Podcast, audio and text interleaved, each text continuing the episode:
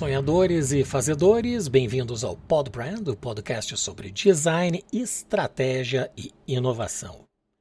Sou Maurício Medeiros, designer, empreendedor, entusiasta do conhecimento e autor do livro Árvore da Marca, Simplificando o Branding, disponível no site arvoredamarca.com.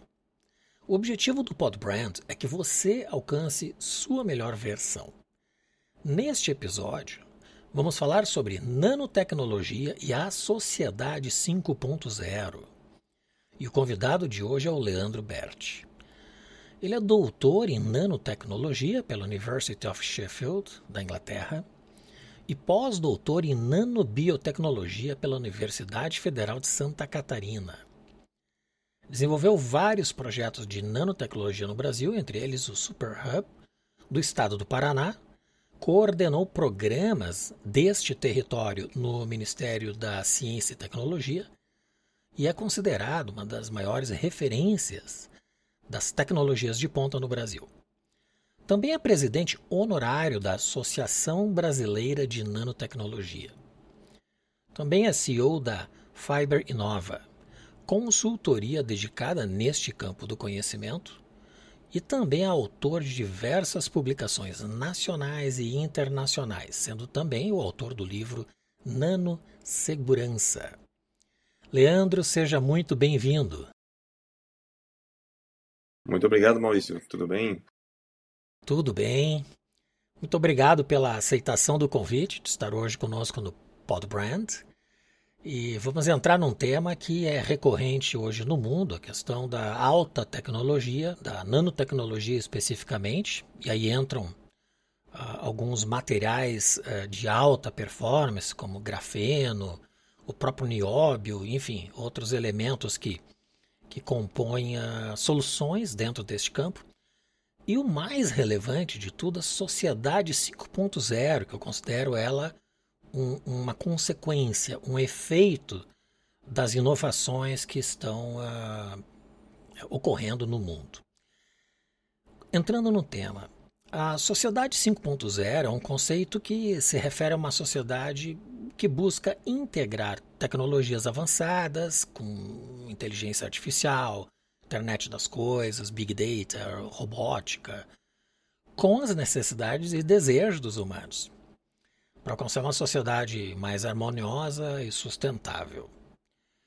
Então começo lhe perguntando: como você descreve o conceito de sociedade 5.0 e como ela se diferencia dos modelos de sociedade anteriores, como a sociedade industrial ou mesmo a sociedade da informação? Sim, claro. Bom, a, a sociedade 5.0 é a sociedade que vai é, surgir né, desse movimento atual que é a indústria 4.0. Né? Então, é, muitas vezes ela, ela é, vamos dizer assim, a indústria 4.0 é pensada só na digitalização. Né? Mas não é só digitalização, é muito mais que digitalização. Digitalização é um processo né, do qual a gente vai conseguir fazer uma transformação digital para poder chegar na sociedade 5.0, que é a sociedade muito mais sociedade mais plena, uma sociedade da felicidade, da criação de valor, da geração de valor. Então ela é uma sociedade é, que busca aquilo que os gregos buscavam há muito tempo, né? Que a gente vai estar tá muito mais vivendo para si do que para o trabalho. Então, é esse, esse é o objetivo da Cidade 5.0.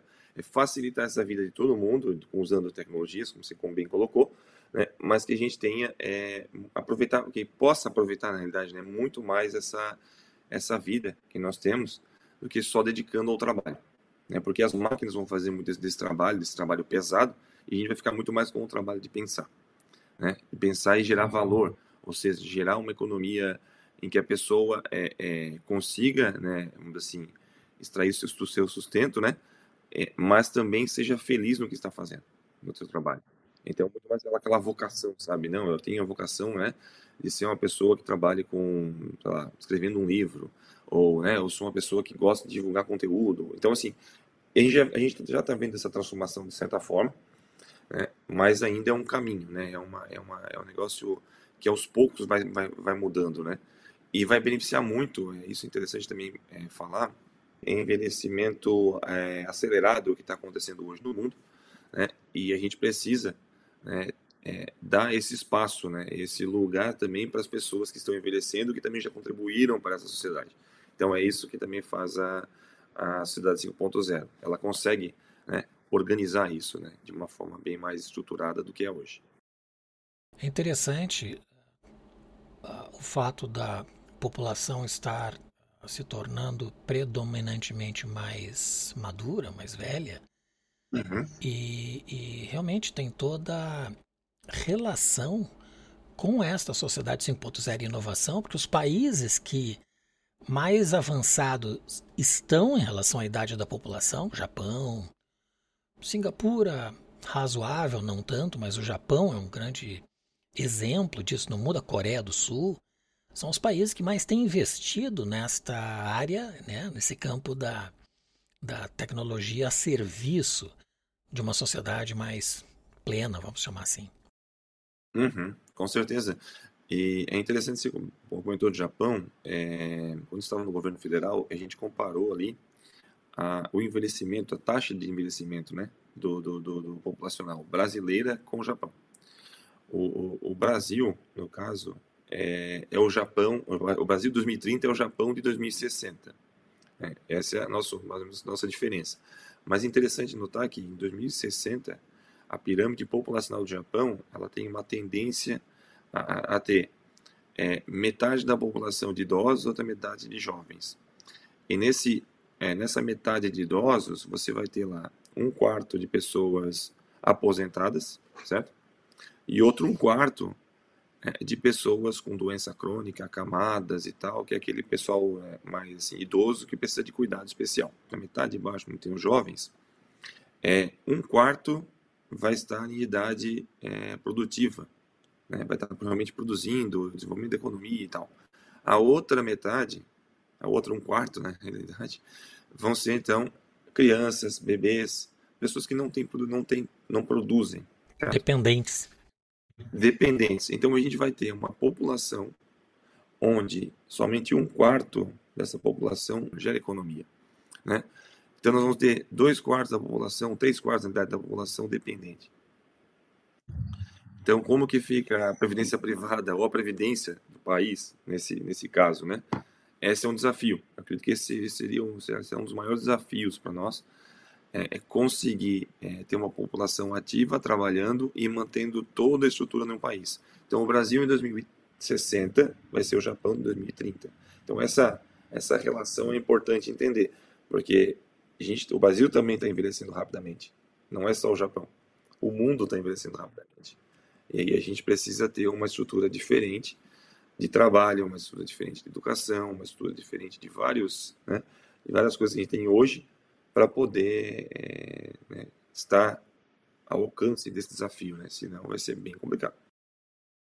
Recentemente, o Elon Musk foi perguntado em um podcast qual o maior desafio global que ele enxerga hoje na sociedade o que ele levantou foi justamente o, o grande desafio populacional, né? Ah, exatamente esse fator da população estar em declínio e se tornando mais velha. E isso é uma preocupação enorme mesmo.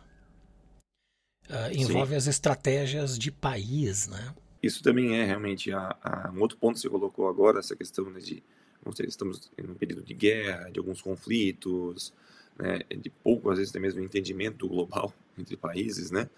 Então, ah, nesse caso, entra um fator que a gente já tinha identificado lá no, no Plano Nacional de, de Tecnologias de, de Indústria 4.0 aqui no Brasil, quando a gente escreveu, isso, lançou, que um, de, um desses pontos era a geopolítica. Né? Então, hoje, hoje um dos maiores parceiros é, comerciais do Brasil é a China. Né? Até quando? Né? Até quando a gente vai conseguir comprar matéria-prima matéria barata? Até quando a gente vai começar, vai continuar tendo acesso, sabe, a, a matéria-prima não só barata, mas também que ela venha rapidamente via navio, né? Então, todo essa, toda essa logística global, ela pode ser interrompida, como aconteceu durante a pandemia, né? e bruscamente. É, então, o, o, minha visão é que o, o Brasil, por exemplo, né, nosso país aqui, é, deveria se preocupar muito mais com isso, né? Ter essa, essa ideia de internalizar alguns processos e produtos para a gente não ficar dependente do planeta. Eu sei que, eu sei que é difícil, eu entendo que, que existe aí um, é, uma dificuldade extra, já que a gente está é, é, tá um pouco atrasado em alguns pontos, né? Em outros pontos a gente está mais maduro, mas em outros pontos a gente está mais atrasado, mas isso faz parte da natureza, né? Mas, o, mas eu entendo também que é o seguinte, a gente precisa ter estrategicamente algumas indústrias no país, né? Para poder suprir, né? Essa eventual, é, esse eventual corte ou esse eventual, uma eventual barreira, né? Então isso, esse, esse risco, né? Que chama até mesmo risco Brasil, compondo ele, né? você entra também na questão de tecnologias. É, o Brasil hoje, por exemplo, está muito aquém dos outros países em termos de semicondutores. Né? Nós temos uma, uma, uma dependência né, em semicondutores que é impressionante. Nós também temos uma grande dependência em questão da agricultura, no qual a gente não faz os insumos necessários né, para poder produzir nossos, nossos próprios alimentos. Né? Então, o Brasil hoje alimenta o planeta mas alimenta o planeta com insumos importados. é, e aí produz o nosso, o, os alimentos aqui. Mas o, é, os defensivos de... agrícolas né, são importados. Ah, fertilizantes e muitas outras coisas na realidade, né? potássio, esses elementos químicos que a gente precisa para poder fazer a produção, eles são muito importantes. Né? E o Brasil não, não, não os produz. Né? Então a gente tem uma, uma dificuldade maior em relação a isso. Né? que a gente paga preço, preço importado para poder fazer. Né? É, o, o, mundo também tem sofrido com a falta de chips. É, hoje o, o, o maior produtor, no caso ele tem a maior é, concentração, é Taiwan, né? Então tem, um, tem realmente uma, uma estrutura invejável, né? Então a gente tem poucos, poucos produtores no mundo, claro. Mas o Brasil tem muitos, muito, como é que fala, muita é, matéria-prima básica, né? Como areia para fazer silício, que não faz, exporta, né, quartzo para fora.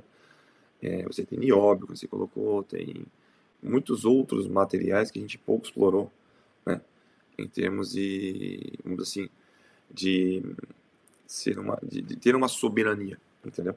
Isso é uma coisa que a gente realmente é, dificulta, né, no Brasil. Procurando trazer alguns exemplos sobre a sociedade 5.0, quais são as principais tecnologias e inovações envolvidas na criação de uma sociedade 5.0? E ainda, a nanotecnologia tem qual relevância neste cenário? Bom, a nanotecnologia ela tem uma, uma relevância que ela é até pouco enfatizada, né? porque hoje, hoje o foco no mundo está em tecnologia da informação, né? Mas é, as pessoas esquecem, né? Ou né, a indústria às vezes acaba não dando essa, essa importância, que a base dos semicondutores, a base de tudo que a gente tem hoje de tecnologia é, é nanotecnologia. Né? Então, o processo para fazer um chip é um processo que usa nanotecnologia, porque você tem que desenhar linhas é, em nanoescala, de tamanho nano também, né, para criar os transistores, né, os bilhões de transistores dentro de um wafer, né e depois um chip, claro. Você tem é, as telas de alta definição, câmeras de alta definição que você utiliza, é, é, é são telas especiais que usam nanotecnologia. Né? Não é um algoritmo que faz a imagem ficar melhor, e sim um material. Né? Então, assim, hoje, é, é, se for pensar na questão de, também de, das, das soluções para né, a própria Sociedade 5.0, tudo vai ter na base, vai ter nanotecnologia, vai ter fotônica, sabe? Vai ter materiais avançados. E isso que vai dar a base para o resto todo. Então, a computação quântica tem isso. Né? A computação quântica depende muito de nanotecnologia para poder fazer chips que trabalham é, abaixo né, de milikelvins, né? Então, temperaturas muito baixas, né? Congelantes. Então, e você tem, claro, em cima disso, você constrói as aplicações. E quais são essas aplicações? Inteligência artificial, sistema operacional, né? conectividade, né? a própria a própria 5G, né? agora às vezes também o 6G, que no caso, em vez de transmissão de, de informação, vai ser em terahertz ao invés de gigahertz, ou seja, muito, muito, muito mais rápido do que a gente imagina, né? E depende é, é muito de a gente ter novos chips, novos, novos materiais, né? E nanotecnologia para poder dar esse esse respaldo, essa base forte, né? Você, no, no qual você consegue então colocar tecnologias em cima e rodar tecnologias muito mais rápido, né? Ou executar muito mais rápido tecnologias que hoje a gente tira como tem como garantido, né? É que um produto de maior sucesso da nanotecnologia é o smartphone, né? Porque a gente conseguiu reduzir tanto os, os dispositivos e criar dispositivos tão rápidos, né, tão bons, que você conseguiu fazer um equipamento menorzinho, né? Um, e, e, e isso foi graças à nanotecnologia. O mobile hoje ele tem uma capacidade de processamento de computadores que até pouco tempo atrás eram de primeira linha, vamos chamar assim. Exatamente, cabe, cabe na palma da mão. Exato, exato. Então, mas a gente, a gente ainda está no começo disso, sabe? Porque a gente vai ter materiais que, por exemplo, que já tem gente estudando isso, né? Que direcionam calor. Então, imagina você fazer uma tinta que você pinta a parede e você direciona o calor para um local que você quer, né? Isso seria uma revolução, certo? É, então, a gente vai começar, como, é, a gente está tá fazendo isso já, né? É, é, retirando energia, né? que isso é importante para a cidade 5.0, que vai ser, vai ser o que vai ser uma cidade que vai ter muita coisa conectada, uma aproximação muito relevante e muito forte entre a realidade e o virtual, né? Não é essa ideia de metaverso que foi, foi colocada aí, que já, já faliu, pelo jeito, né? Já, todo mundo já está tirando o pé do acelerador, mas vai ser uma coisa muito mais... É, é, a realidade vai se misturar com, essa, com esse virtual de uma forma nunca antes imaginada. A gente vai sentir realmente aquele virtual como se fosse real, né? Isso também traz um, um grande desafio para a área psicológica, porque como que a pessoa vai lidar, né? Que está vendo alguma coisa que é virtual, que parece real, mas, mas na realidade não está lá, né? É até confuso essa essa essa essa forma de falar, porque realmente você vai estar tá vendo um negócio, você está sentindo aquele negócio, mas não, ele não existe. Como é que você lida com isso? Né? Então essa essa integração, essa né, essa integração, você vai tirar esse esse véu da realidade, vai rasgar isso e vai estar dentro de um de um contexto completamente diferente. Né? Isso vai acontecer, né? invariavelmente. Agora, é, mas você também vai ter muitas tecnologias que vão auxiliar no dia a dia, né? Você vai gerar energia de muita coisa. Hoje já se pensa em gerar energia da chuva, é, é, do movimento, né? Do, da, da, da, da do, fala do das, das gotas né, que estão caindo do céu, você vai gerar eletricidade de caminhar no chão, você vai pisar no chão, já tem né, tecnologia que você pisa e você vai gerando energia né, de forma a ter a, a que chama triboenergia, né, de, de, de, atrito, né? Você vai gerar sobre isso, você vai falar no microfone e vai gerar energia, porque o som também pode ser captado energia. Então, tem várias fontes de energia, né, que estão disponíveis, vamos dizer assim, e que a gente ainda não sabe extrair de forma correta. Né? Então, isso é uma coisa, energia, né? essa abundância de energia. Né? Então, isso a gente vai conseguir extrair melhor. A gente vai conseguir fazer computação muito mais rápido. Né? Vai conseguir é, é, resolver problemas que hoje, que a gente chama MP, né? que é problema muito complexo, que você depende lá muitos anos né? para poder resolver. Você resolver em né, questão de minutos. Então, assim, muita coisa vai mudar ainda. Né?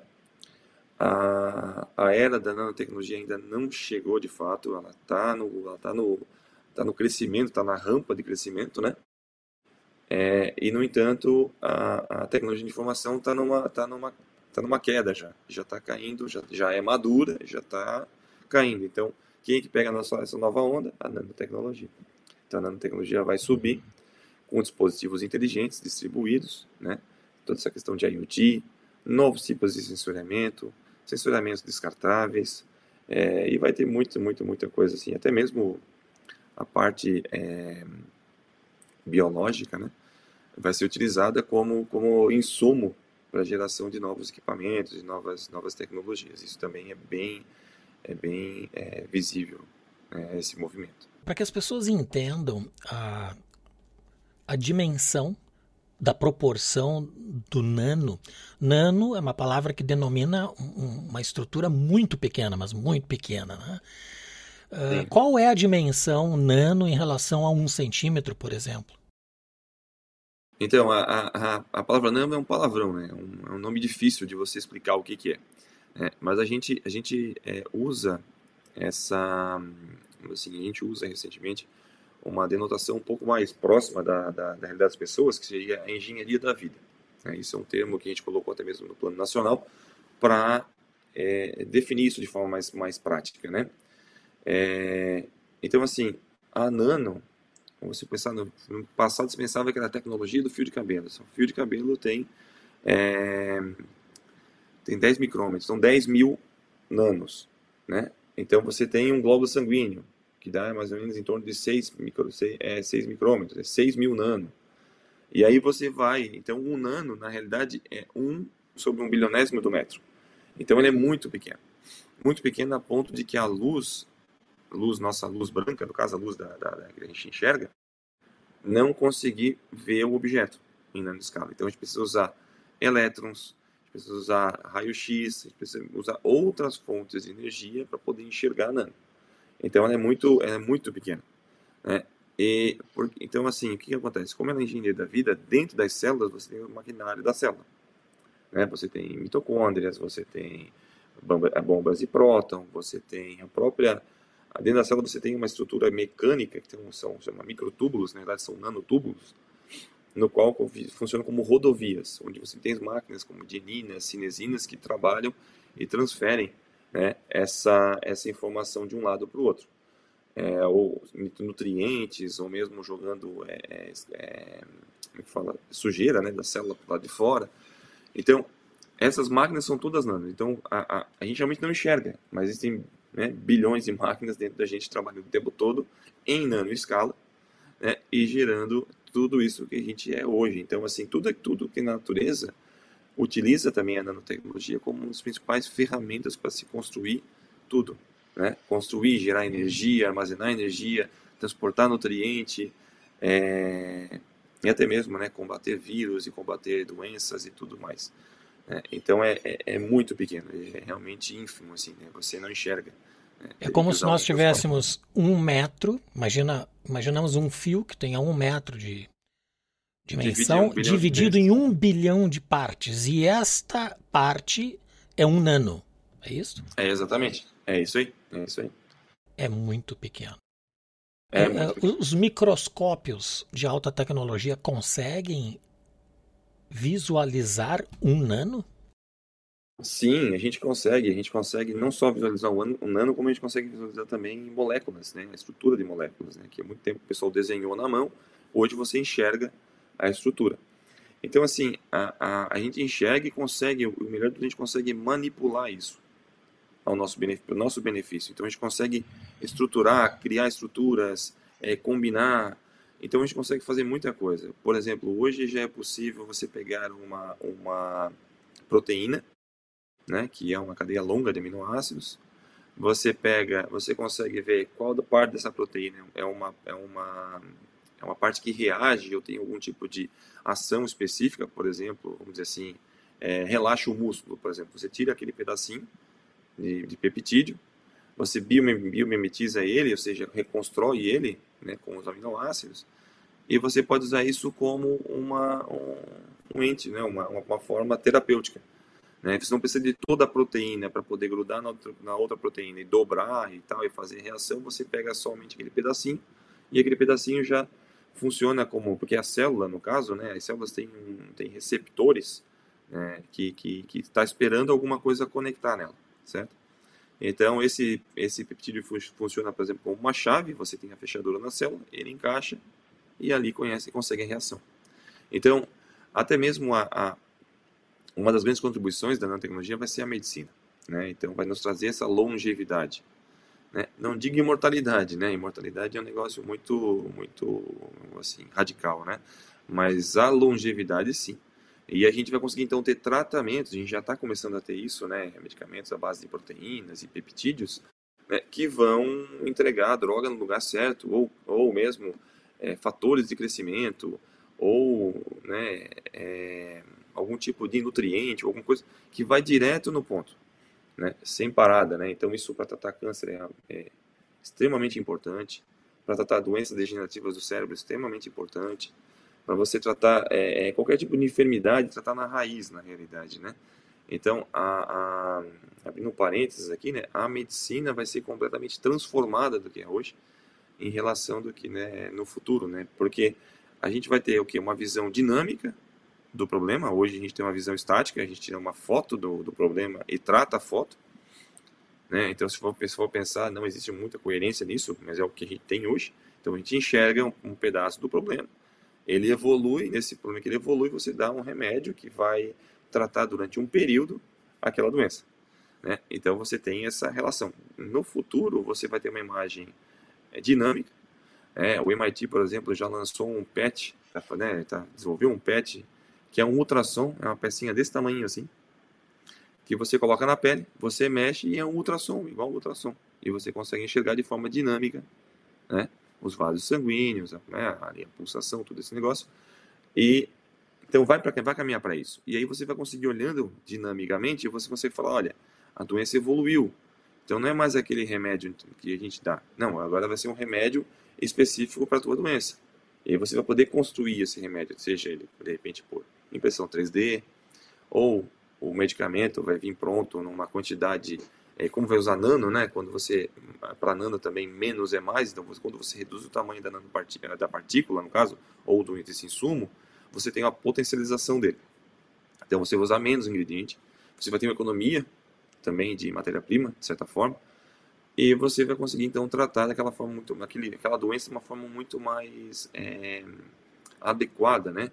Não vai precisar abrir a pessoa, né? Não vai ter mais o reparo aberto, né? Que é o que é o padrão ouro hoje, né? Você abre a pessoa para poder consertar. O conserto vai vir de dentro para fora, não de fora para dentro. Então Sim, existe, existe a personalização do tratamento, né? Personalização da medicina, exatamente. Né? Você vai ter teranóstica, né? Teranóstica é um negócio bacana que você faz diagnóstico, tratamento e, e, e, e ao mesmo tempo. Né? Então você vai conseguir ver lá o, remédio indo tal até o ponto certo, você vai acompanhar. Então assim, muita coisa que hoje a gente vive vai ser transformada. Isso, isso é outro um fato importante, né? Então as farmacêuticas vão ter que realmente se reinventar. O médico não vai ser o mesmo profissional que é hoje, né? Ele vai ser um outro tipo de profissional, né? Então é uma coisa assim é, é, que vai acontecer também, mas vai demorar um pouco, né? Obviamente, isso, isso não é uma coisa para amanhã, mas é uma manhã que não está tão longe. É, está acelerado o processo, né, para a chegada. O processo está caminhando. É. Nós vamos entrevistar em algumas semanas o Dr. Alisson Motri, que é professor da Universidade da Califórnia, em San Diego. E o Dr. Motri tem desenvolveu um laboratório que vem pesquisando há alguns anos e eu visitei ele em 2017 para conhecer o trabalho em San Diego que são a formação de minicérebros a partir da célula de qualquer pessoa. Sim. É estimulado a partir desses aminoácidos e, como tu falaste, né, esses elementos que, que potencializam a condução de uma célula a se tornar um determinado órgão do corpo, tudo de maneira de forma microscópica ou nano, né? E esses minicérebros eles começaram a partir do, de duas semanas se autodesenvolver. Ou seja, ele começou a ter crescimento autônomo, lógico, lógico que com a aplicação desses elementos né, da biologia. E eu lembro de dois testes que ele me comentou na época. Um deles foi um teste ocular onde eles também estimularam a formação de uma célula do corpo, pode ser da pele, de qualquer elemento, porque a, a, a origem, a célula do nosso DNA, ela é a origem de todo o nosso organismo. Então ele pode se tornar qualquer órgão, né? Então eles estimularam a, a formação de uma retina. Entre a retina e o cérebro tem o tálamo, parece, que é o conector da, da, da imagem para a percepção desta imagem e, e houve uma reação cerebral de, de, de carga elétrica deste minicérebro a partir dessa retina. Ou seja, este cérebro enxergou algo. Eles não, eles não sabem o que, mas teve, teve uma, uma reação à luz, na verdade, que foi, foi a visualização. E o outro experimento foi com uma empresa também de alta tecnologia do Vale do Silício que criou um micro-robô e eles conectaram esse micro-robô a este mini cérebro.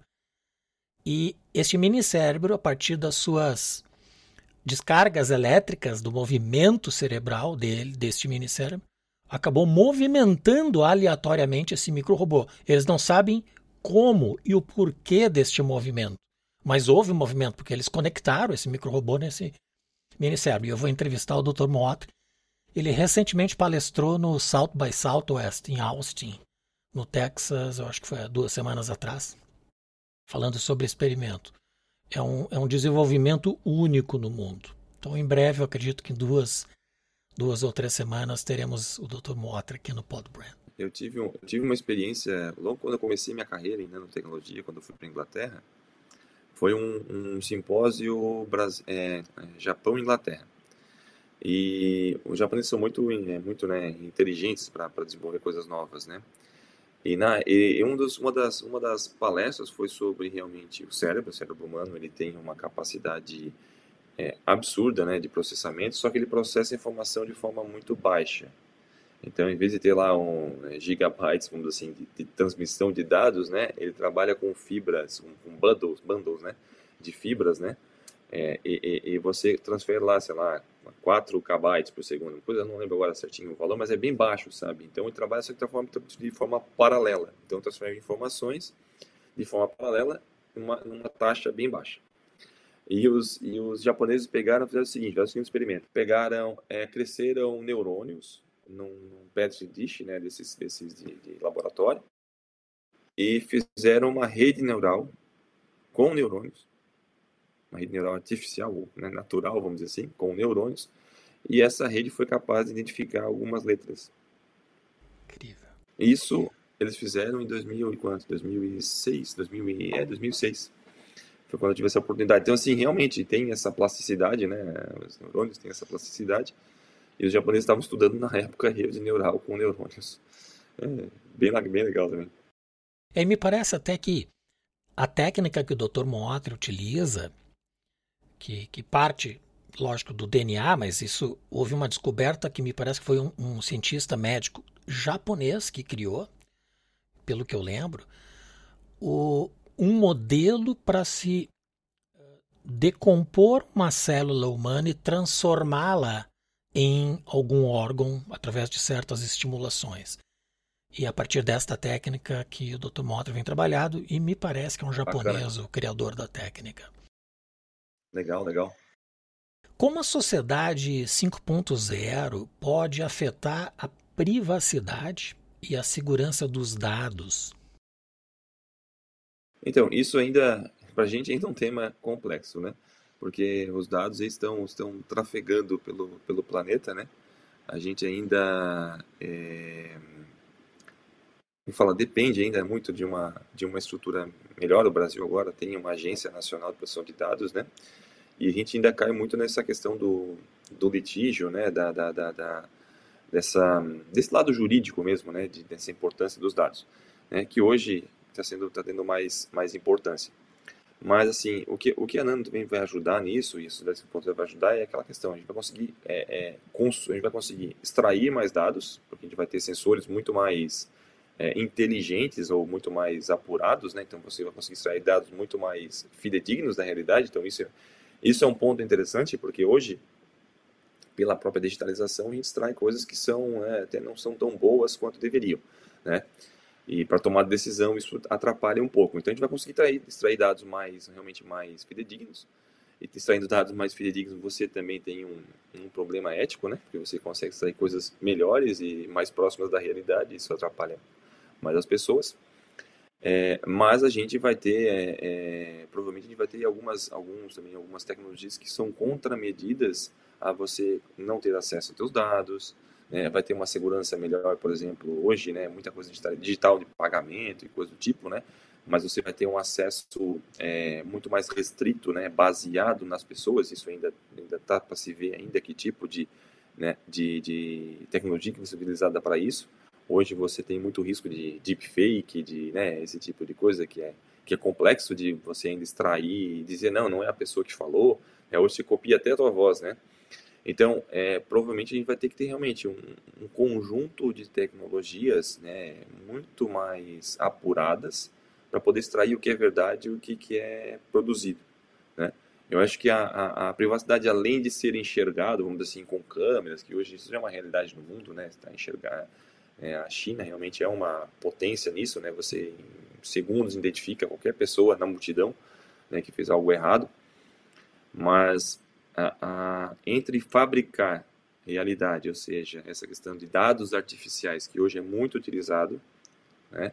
Que de certa forma é uma coisa prejudicial, porque ela é, um, é uma uma representação grosseira da realidade, ou até mesmo uma, uma inferência da realidade, que nem sempre é verdade. então, isso também traz um problema grave em relação a isso, né? Porque não é um dado real. E a questão de você ter dados reais muito fidedignos que realmente são daquela pessoa. Então, né, então isso, essa, essa, nem digo personalização, mas essa, como é que posso falar? Individualização. Individualização dos dados, isso é uma coisa complexa. É, eu acho que a gente não sabe ainda lidar com isso. Vai precisar de muita, de muita tecnologia para poder é, trabalhar né, isso com as pessoas, de forma a não ferir né, o teu espaço individual, né, em relação à coletividade que é hoje, no caso, né. Então acho que vai sim, vai ter uma, vai ter um avanço nesse sentido, né, e a gente vai conseguir acessar muito mais rápido, né, esses dados. A Singapura, ela é considerada há alguns anos a nação mais digital do mundo.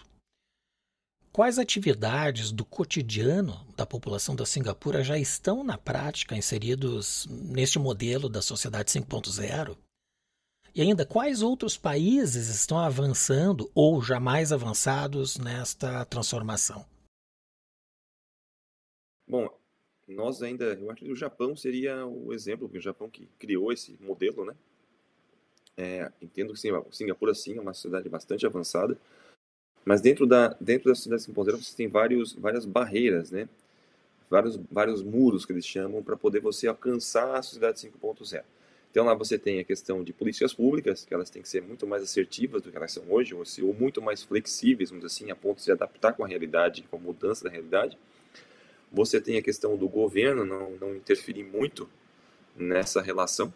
Então, né, tem mais, tem mais é, assim, liberdade de para o povo, né, trabalhar. O, o, o, governo também teria que ter um papel é, menos relevante nessa situação.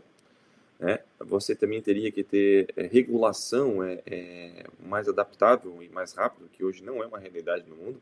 Hoje você discute aí, né, a gente faz parte né, do, do da BNT, nessa questão da ISO, já foi da, do BNCT, lá da OSCE, e são discussões, assim, que levam muito tempo, né? E a gente não vai poder mais ter esse tempo, essa discussão tão longa e tão detalhada, a gente vai ter que ter uma decisão que vai ser adaptada ao longo do tempo, né? Porque as coisas vão mudar muito rápido, né? Aquilo que eu falei, por exemplo, ah, se você tiver um tratamento que você toma uma pílulazinha, aquilo lá entra e você não precisa fazer uma operação aberta, como que um plano de saúde enxerga isso? Como que o custo que o plano de saúde tem hoje, ou, ou pode, né, pode te apresentar, olha, não, ó, eu te dou um, uma cirurgia que vai durar horas, isso aqui vai custar, sei lá, né, 100 mil dólares, por exemplo, né? Como que ele vai justificar esses 100 mil dólares se eu vou estar dando uma, uma, uma pequena pequeno remédio, que vai fazer o mesmo efeito de uma cirurgia aberta, né? como que ele vai poder justificar o custo? Não vai. Entendeu? Não vai. Ele vai poder, por exemplo, ele vai poder falar, não, porque é uma tecnologia muito mais cara e tal, mas a tecnologia, quando ela aparece, ela é cara. Com o passar do tempo, ela vai ficando mais barata. E é basicamente irreversível, porque isso entra, entra o, entra o, é que fala? Entra a lei de mercado, né? Que outro também vai querer colocar e vai existir uma competição natural. Então, como é que você consegue manter as mesmas estruturas, né? Se o negócio vai ser mais barato, se o negócio vai ser mais acessível, se a pessoa vai poder produzir em casa, enfim, você vai produzir comida em casa. Então, eh, sabe, então tem essa, eh, essas relações comerciais, essas relações de governo, essas relações, elas vão ter que mudar. Porque não vai ter, não é o, não é o governo de hoje que vai fazer a cidade 5.0, não é, o, não é a política de hoje, não é a estrutura regulatória de hoje, entendeu? Então a gente vai ter uma. A, e aí o mais interessante disso tudo é que não existe mais a barreira da tecnologia. Hoje, gente, não que a gente possa fazer tudo hoje, mas a gente está próximo de, de, poder fazer tudo. E esse poder fazer tudo, né, muda completamente essa relação de mercado. Como é que como é que se pensa nisso, sabe? O que que vai fazer? O que você vai fazer? Ainda não, eu não tenho uma resposta, né? Mas vai ser diferente, né? Com certeza muito diferente. Então, é, o governo nesse sentido ele vai ter um papel menos relevante né? Vai ter que ser muito mais discreto, vamos dizer assim, na sua atuação, né? Porque ele vai ter que abrir espaço para esse novo mundo. E aí, como que fica essas relações? Como ficam essas relações, sabe? Como ficam essas relações com, né, com, com, toda a estrutura governamental que existe, né? Com todo o peso que existe de um governo, né? Estrutura, custos, é, as indústrias vão poder ter uma, uma liberdade muito maior, né? De desenvolvimento, vai ter acesso a coisas que hoje não tem, enfim, é, uma, é, um, é, um, é um desafio considerável, sabe? Considerável. É, e é. esta também é a maravilha da economia de mercado, quando surge uma inovação e esta inovação oferece uma solução para a grande parte Sim. da população, quer dizer, tem escala, concorrentes surgem. Isso. E aí barateia a solução, né? Porque vão, vão competir pelo mesmo espaço. Então essa é a exato, maravilha exato. da economia de mercado, de, da liberdade de, econômica, do, né, da competitividade e tudo mais. Exatamente, exatamente. Então assim, a sociedade 5.0 vai ser uma sociedade é, que vai trazer essa felicidade de fato para o povo, as pessoas no caso, para o indivíduo, na realidade essa é a verdade, né? Então o indivíduo vai estar mais feliz trabalhando no que ele trabalha. É, alguns trabalhos obviamente vão ser extintos, né? Assim como o cara que acendia a lamparina lá, na, né, lá no começo do século, né, para acender a luz da, da cidade, né? Hoje você aperta um botão, na nem aperta mais um botão, hoje a célula, a fotocélula faz esse serviço. Então vai ser isso, é, esse é o caminho, não, a gente não tem, é, e nem, nem de certa forma é, deveria combater isso, sabe? Deveria deixar essas coisas acontecerem, mas obviamente acontecer de forma correta, né? E, e pensar nesse, nesse bom futuro, que é a gente poder é, ter mais tempo para a própria família, ter mais tempo, né? Que né? Ter mais tempo para nós mesmos, né? E deixar que o robozinho lá faça o, né? Produza lá o carro, que ele que faça, né? E a gente e a gente pense, né? E a gente consiga pensar, né? É, então assim, a gente hoje hoje está numa está muito é, é, isso é uma coisa complexa ainda, né? A questão também da abrindo parênteses também para a questão de inteligência artificial, né? são algoritmos hoje de, que, que são baseados em algoritmos de 1960. Né? A inteligência artificial nasceu lá, né? Marvin Minsky e tal. É, hoje, ainda a gente está muito aquém de uma consciência de, de, de, inteligência artificial. Não, não, não existe isso, nem, os, nem o chat GPT, que é basicamente um copia e cola, né? consegue, é bom, é um bom copia e cola na realidade, é, vai conseguir ter essa capacidade de dominar o, o mundo. O ser humano ainda é muito é, inteligente a ponto disso não ser uma. Então, assim, o que acontece? Vai acelerar o processo de você conseguir pensar e ajudar você a criar novas conexões, isso sim, mas não vai substituir o ser humano. Isso é uma coisa que. É, e nem imortalidade, né? Então, acho que são duas coisas assim que estão é, muito aquém do nosso alcance, né? E tem muito mais coisas, né? A gente já descobriu, por exemplo, que a memória, né, ela não fica só armazenada no neurônio, né? Porque a memória também é uma questão de... É, e aí existe, né, na questão de marketing, você vê, né? Memória olfativa, né? Por que memória olfativa? Né? Porque o, o, o, o né, o, o, cheiro de alguma coisa te, te, é uma coisa muito mais forte do que você só escutar alguma coisa né? É uma coisa muito mais primitiva para gente, né? Então o cheiro, o olfato, o olfato é um negócio importante para gente. E assim, as memórias estão, é, já descobriram que a memória ela fica dentro desses microtúbulos, que está no corpo inteiro, está na nossa pele, que está no nosso corpo inteiro, inteiro, inteiro. Então as memórias estão distribuídas dentro da gente. Então é, é, é assim, pensar que a gente vai conseguir extrair tudo do cérebro é muita ingenuidade. Entendeu? A gente não vai conseguir fazer isso. Porque, porque o negócio tá, é, é um, é, é um sistema complexo, né? O ser humano é um sistema complexo, é muito mais é, é, é, distribuído, vamos dizer assim, o que a gente faz, do que concentrado, entendeu? A Singapura, nesse processo de transformar a sociedade numa sociedade digital, dentro dessa vocação para a sociedade 5.0, já tem 99% dos serviços prestados pelo governo de maneira digital. E uma das uh, preocupações é com as pessoas da terceira idade, que não têm conhecimento tecnológico, muitas vezes, inclusive para manusear um mobile com tantas novidades, enfim. A maioria, na verdade, sabe das operações mais básicas. Agora, com o advento desta digitalização de todas as entregas, ou da maioria das entregas, eles estão já oferecendo cursos online especificamente desenhados para pessoas da terceira idade. E, e, relacionado a este tema, eu te faço uma pergunta: como a educação pode ser transformada pela sociedade 5.0? E, neste caso, qual é o papel das instituições educacionais, não só de governo, mas privadas também? Universidades, enfim, escolas primárias, para preparar a sociedade para este novo cenário. Sim, sim. Eu participei de um projeto aqui no Brasil que a gente estava criando para a área de games, né? E a gente percebeu, assim, claramente que necessitaria de um novo modelo educacional para poder ensinar essa nova geração. É, e a gente começou a discutir, a gente chegou na questão da, da educação 5.0, né? E, e, e, pensou o seguinte, olha, a pessoa tem que, ela vai poder, ela vai ter, vai ter que ter a capacidade ou a liberdade de, de percorrer o próprio caminho. Então, a gente não vai poder ter um currículo é, é, básico definido, como hoje tem aqui no Brasil, você tem o MEC, né, que define as, a lei básica, né, de, diretrizes básicas de, de, educação. Você vai ter que ter um, um conjunto né, do qual você vai escolher, ó, eu quero estudar matemática, eu tenho mais de matemática, eu quero estudar depois, sei lá, geometria, né, mas eu não preciso, não preciso estudar geografia, história e tal, porque isso não é uma coisa que para mim vai, vai ser uma coisa interessante. Então, isso, isso é complicado, porque você vai ter que. Vai ser um negócio personalizado também, sabe? Vai ser uma, uma educação personalizada. Para a pessoa conseguir acelerar também o desenvolvimento dela.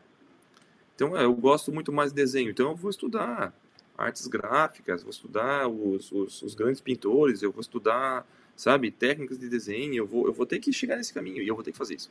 Então vai ser muito mais essa questão de você escolher, né, cherry pick, né, escolher aquilo que você mais gosta, montar a tua cestinha e ir montando esse, esse caminho, né, essa personalização do caminho, né, porque não tem outra saída. Se a gente for pensar assim, todo mundo tem que entender de tudo, é complicado, né? Hoje a educação, e isso a gente aprende depois das penas, né? a educação, é, ela geralmente ela é feita para gerar o, o, o, o, operário padrão. Então você tem tudo, todas as ferramentas, né, para ser na média um operário padrão, né? Mas não para ser um aí, gênio.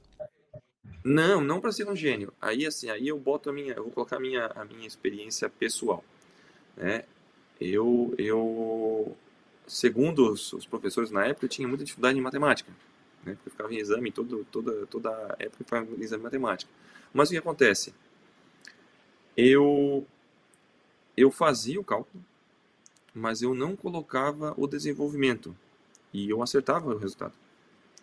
Então, isso quando criança. Então, a, a questão era, não, você está colando. Não, eu não estava colando. Eu estava desenvolvendo na minha cabeça, colocando lá e fazendo o desenvolvimento da forma como eu achava que seria o desenvolvimento. E os professores também não estão treinados para isso, porque se não fizer o desenvolvimento, você está fazendo errado. Então, é, quantas pessoas não passaram por isso? Né? Aí eu fiz um doutorado em nanotecnologia, é, no qual tem mais de 300 equações, das mais complexas. Né? Então, como é que eu tinha problema com matemática? Sabe? Então, é, é uma coisa contraditória. É, tu é, processava a solução mentalmente, né? Exatamente, mas eu não botava o desenvolvimento. O que é uma bobagem, porque se você tem o um resultado, você tem o um resultado. O resultado é que interessa. Mas é por quê? Porque a gente é treinado para ser operário padrão. Se você não faz o processo, você está errado. É o processo. Então, às vezes, nem o professor tem a capacidade de entender que esse processo pode não ser, não ser o melhor. Entendeu? Ou ele pode ser adaptado. Que é o que acontece na vida real. A gente pega um, a gente pega um processo industrial, enxerga ele. Não, mas aqui eu tenho que dar uma otimizada. Não, aqui eu não preciso desse, desse, desse, desse passo. Esse passo não existe. Não é necessário, né? Não, existe, não é necessário. Então eu substituo e faço uma coisa melhor, mais rápido. E é por isso que a gente evolui. Então, se for pensar nisso, é como é que a gente vai evoluir com a educação se a gente começa, a gente é todo mundo aprendendo as mesmas coisas e os mesmos. Até entendo que as pessoas vão ser avaliadas, para ser avaliada tem que ter o mesmo, assim, o mesmo nível, né? Mas elas podem também ser avaliadas de forma diferente, pela aptidão que elas têm. A personalização do, do ensino da mesma forma da, que a personalização da, da medicina, né? da cura. Exato, exato, exato. E aí também vai entrar muito essa questão da de ser distribuído, né? É, é, tanto né, em várias áreas hoje, energia distribuída, vai ser medicina distribuída, vai ser educação distribuída, porque não vai ter uma fonte só. Isso já está acontecendo, de, se eu perceber, hoje já acontece, o conhecimento está distribuído. Ele não está mais concentrado. Você não vai mais na não vai mais na Barça pegar ler sobre informação, entendeu? Hoje, hoje ele já é distribuído. Então a, é engraçado isso. As pessoas não estão notando que as coisas estão distribuídas já. E é só questão de tempo as coisas começarem a ficar cada vez mais distribuídas. Então assim, é, realmente assim, a educação ela vai ter que passar por uma transformação muito grande, né? Porque hoje você, hoje assim, antigamente, né?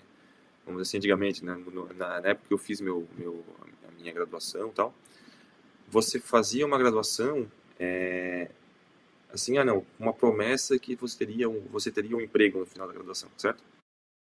E você, por mais que você estude e trabalhe, que é uma coisa natural no Brasil, né, não é uma realidade lá fora, é, você chega no último ano ou no último dia da tua graduação, você, você parece que você cai num limbo esse, esse, é o sentimento que você tem. Quando você termina a faculdade, você cai no limbo. Por mais que você tenha experiência. Você chega assim, pô, o que, que eu sei fazer? Eu sei fazer de tudo um pouco. Sabe? Porque você não se especializa numa, numa graduação. Você sai completamente perdido. Você sai assim, olha, o que, que eu faço agora? Continuo fazer o que eu estou fazendo? Faço alguma coisa melhor? Sabe, você, você sai com mais dúvida do que entrou. Essa é a realidade. Então, por isso que precisa ter esse direcionamento para a gente poder realmente avançar, sabe? Avançar e, e, e, e melhorar também como ser humano, como profissional, né? Para poder ter essa, essa oportunidade. Excelente. Leandro, chegou o momento do pinga-fogo. São três perguntas que eu faço a todos os convidados. A primeira delas: quais são as virtudes do empreendedor de sucesso? Olha, as virtudes, eu acredito que é nunca desistir. Né? Nunca desistir te leva, te leva a lugares muito importantes. O que diferencia os sonhadores dos fazedores? Acho que realmente é... quem consegue, né, por mais que tenha dificuldade, consegue, consegue executar algo, consegue entregar algo para a sociedade. Então, assim, é, não vejo, não vejo, de certa forma, não vejo um sonhador um, um aspecto negativo. A gente precisa sonhar para poder, poder também planejar e poder querer chegar em algum lugar. Se a gente não sonha também, a gente é uma pessoa medíocre. Então, eu acredito que isso, se a pessoa, por mais que ela se esforce, ela consiga trazer algo para a sociedade, contribuir de alguma forma, isso já é um, já é um, já é um feito importantíssimo. E a última, o que é design? O que é design? Eu acredito assim, eu não sou da área de design, mas eu entendo que design é uma, é uma forma de você humanizar, né? ou seja, facilitar o uso de alguma coisa para o ser humano. Então é uma, é uma humanização desse acesso é isso que eu entendo. Leandro, estamos chegando ao final, mas eu gostaria ainda que você indicasse um ou mais livros que ajudem as pessoas a alcançarem a sua melhor versão. Bacana, bacana. É, eu vou indicar o livro Soft Machines, do professor Richard Jones, que foi o meu orientador na, na Inglaterra. Um livro muito bacana que fala o porquê que a nanotecnologia também ela é baseada nessas máquinas moles, né, ou seja, na natureza.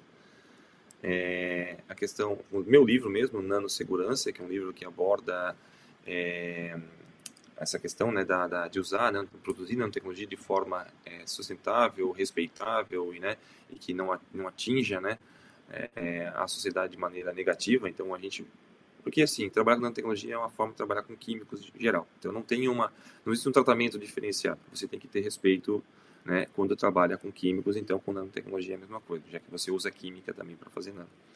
Né? E um outro livro que é um que um amigo em comum, o Ari, é, também tinha me indicado, que é o Mindset da Carol Dweck, né, que também é bem, que é bem interessante. Muito bem. Só reforçando, nós vamos ter o link destes livros no site do podbrand.design, na página Livros, onde as pessoas poderão acessá-los. Uh, Leandro, eu tenho ainda uma pergunta feita pela Maite Teodoro, que é empresária e mentora, e que esteve em nosso episódio da semana passada. E ela fez essa pergunta sem saber quem seria o nosso próximo convidado. A pergunta para ti é: sem considerar a tua formação ou origem familiar, quem é você? Qual é a sua essência? Eu acho que eu sou um, um desbravador, para falar a verdade. Eu tenho, eu tenho muita, muito apetite por conhecimento, né? E, e eu consigo é, eu tenho uma, uma facilidade inata né, é, de conectar tecnologias, conectar pessoas. Eu consigo entender como que uma tecnologia funciona sem, sem ter um prévio entendimento dela, no caso, né, enxergar, eu consigo ver o que está que, o que que tá acontecendo por trás dela. E eu consigo, o mais importante, eu consigo conectar tecnologias distintas né, para criar um novo, um novo, uma nova solução. Então isso é isso sou eu assim, eu sou muito desbravador. Eu tenho essa eu tenho essa é, né, esse apetite é, por, por conhecimento, mas não o conhecimento só pelo conhecimento, mas o conhecimento para gerar tecnologia. Muito bem. E qual pergunta você gostaria que fosse respondida por nosso próximo convidado, independente de quem seja? Bom, eu acho, bom, eu, eu faria, eu faria uma pergunta no sentido, o que que ele, o que que ele imagina né? Qual, como será o nosso, já que a gente falou bastante de futuro aqui, né? qual será né, o futuro né, do ser humano né, e qual a posição do ser humano dentro dessa tecnologia? Como que ele vai estar integrado, né? assim como a gente falou a questão do design, como ele vai estar né, humanizado em relação a isso? Né? Qual vai ser esse papel do ser humano? Muito bem. Leandro, eu quero te agradecer. Uh, muito obrigado, obrigado, por estar hoje no Pod Brand. É uma alegria e certamente as pessoas vão sair deste episódio com a sua versão melhorada. Ótimo, agradeço muito a oportunidade, Maurício. Obrigado mesmo. Grande abraço. Grande abraço, até mais. Este e os demais episódios do Pod Brand estão nas plataformas do YouTube, Rumble, Apple Podcasts, Spotify, Google Podcasts e Amazon Music. Visite o nosso site podbrand.design. Teremos sempre a programação atualizada e links de todos os livros como estes que o Leandro nos indicou. Compartilhe com as pessoas que curtem o conhecimento e se inscreva em nosso canal. Agradeço muito a presença do Leandro Berti, em especial a você que nos acompanha. Nos vemos no próximo episódio do Pod Brand, o podcast do design.